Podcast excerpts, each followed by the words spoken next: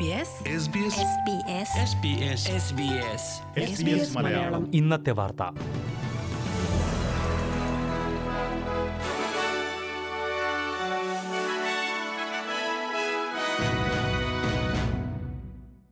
നമസ്കാരം. S B S Malayalam ഇന്നത്തെ വാർത്തയിലേക്ക് സ്വാഗതം. ഇന്ന് രണ്ടായിരത്തി ഇരുപത്തി മൂന്ന് സെപ്റ്റംബർ പതിനെട്ട് തിങ്കൾ. വാർത്തകൾ വായിക്കുന്നത് ദിജു ശിവദാസ്. കനത്ത ചൂടിന് പിന്നാലെ ഓസ്ട്രേലിയയുടെ പല ഭാഗത്തും കാട്ടുതീ പടർന്നു തുടങ്ങി.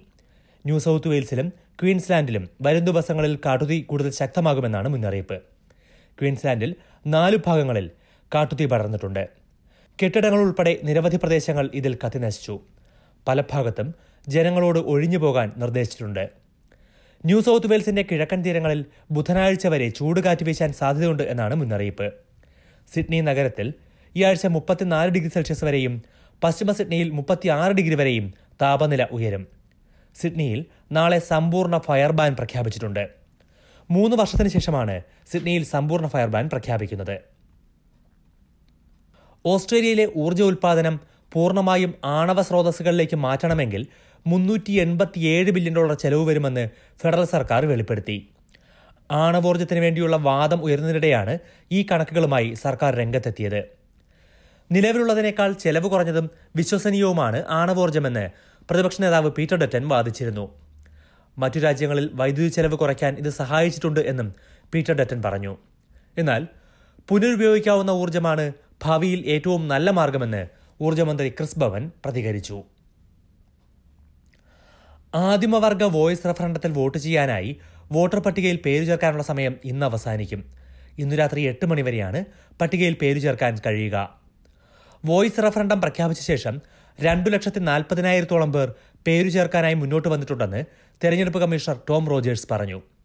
ദിവസം ശരാശരി പതിനയ്യായിരം പേർ വീതമാണ് പേരു ചേർത്തത്. നിലവിൽ ഒന്ന് ദശാംശം ഏഴ് അഞ്ച് കോടി പേരാണ് വോട്ടർ പട്ടികയിലുള്ളത്. രാജ്യത്ത് വോട്ടവകാശമുള്ളതിന്റെ തൊണ്ണൂറ്റിയേഴ് ദശാംശം അഞ്ച് ശതമാനമാണ് ഇത്.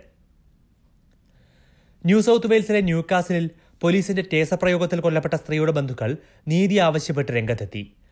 മഴുവുമായി പോലീസിനെ ഭീഷണിപ്പെടുത്തിയെന്നാരോപിച്ചാണ് ക്രിസ്റ്റ കച്ച് എന്ന നാൽപ്പത്തിയേഴുകാരിക്കെതിരെ ടേസർ പ്രയോഗിച്ചത്. ഇവർ പിന്നീട് ആശുപത്രിയിൽ വെച്ച് മരിച്ചു. എന്നാൽ മാനസിക പ്രശ്നങ്ങൾ നേരിടുന്നവരുടെ സാഹചര്യം മനസ്സിലാക്കാതെയാണ് പോലീസ് പെരുമാറുന്നതെന്ന് അവരുടെ ബന്ധുക്കൾ ആരോപിച്ചു. താമസ സ്ഥലത്ത് നിന്ന് ഇറക്കിവിടുമെന്ന മുന്നറിയിപ്പിനെ തുടർന്ന് മാനസികാസ്വാസ്ഥ്യമുണ്ടായതിനാലാണ് അവർ പോലീസിനെതിരെ ഭീഷണി മുഴക്കിയതെന്നും കച്ചിന് ബന്ധുക്കളോട് സംസാരിക്കാനോ മാനസികാരോഗ്യ പരിചരണം ലഭ്യമാക്കാനോ പോലീസ് സംവിധാനം ഒരുക്കിയില്ലെന്നും ബന്ധുക്കൾ ആരോപിച്ചു. കേസിൽ അന്വേഷണം പുരോഗമിക്കുകയാണ്. കാൻബറയിലെ ഓസ്ട്രേലിയൻ നാഷണൽ യൂണിവേഴ്സിറ്റിയിലുണ്ടായ കത്തിക്കുത്തിനെ തുടർന്ന് മൂന്നുപേരെ ആശുപത്രിയിൽ പ്രവേശിപ്പിച്ചു. ഇന്ന് ഉച്ചയോടെയാണ് പോലീസും ആംബുലൻസും യൂണിവേഴ്സിറ്റി ക്യാമ്പസിലെത്തിയത്. കുത്തേറ്റ മുറിവുകളുമായാണ് രണ്ടുപേരെ ആശുപത്രിയിൽ പ്രവേശിപ്പിച്ചത്. മൂന്നാമത്തെയാളുടെ മുറിവുകൾ എങ്ങനെയുണ്ടായെന്ന് വ്യക്തമല്ല. സംഭവവുമായി ബന്ധപ്പെട്ട് ഒരാളെ കസ്റ്റഡിയിലെടുത്തെന്നും മറ്റാരെയും ഇപ്പോൾ തിരയുന്നില്ലെന്നും പോലീസ് അറിയിച്ചു.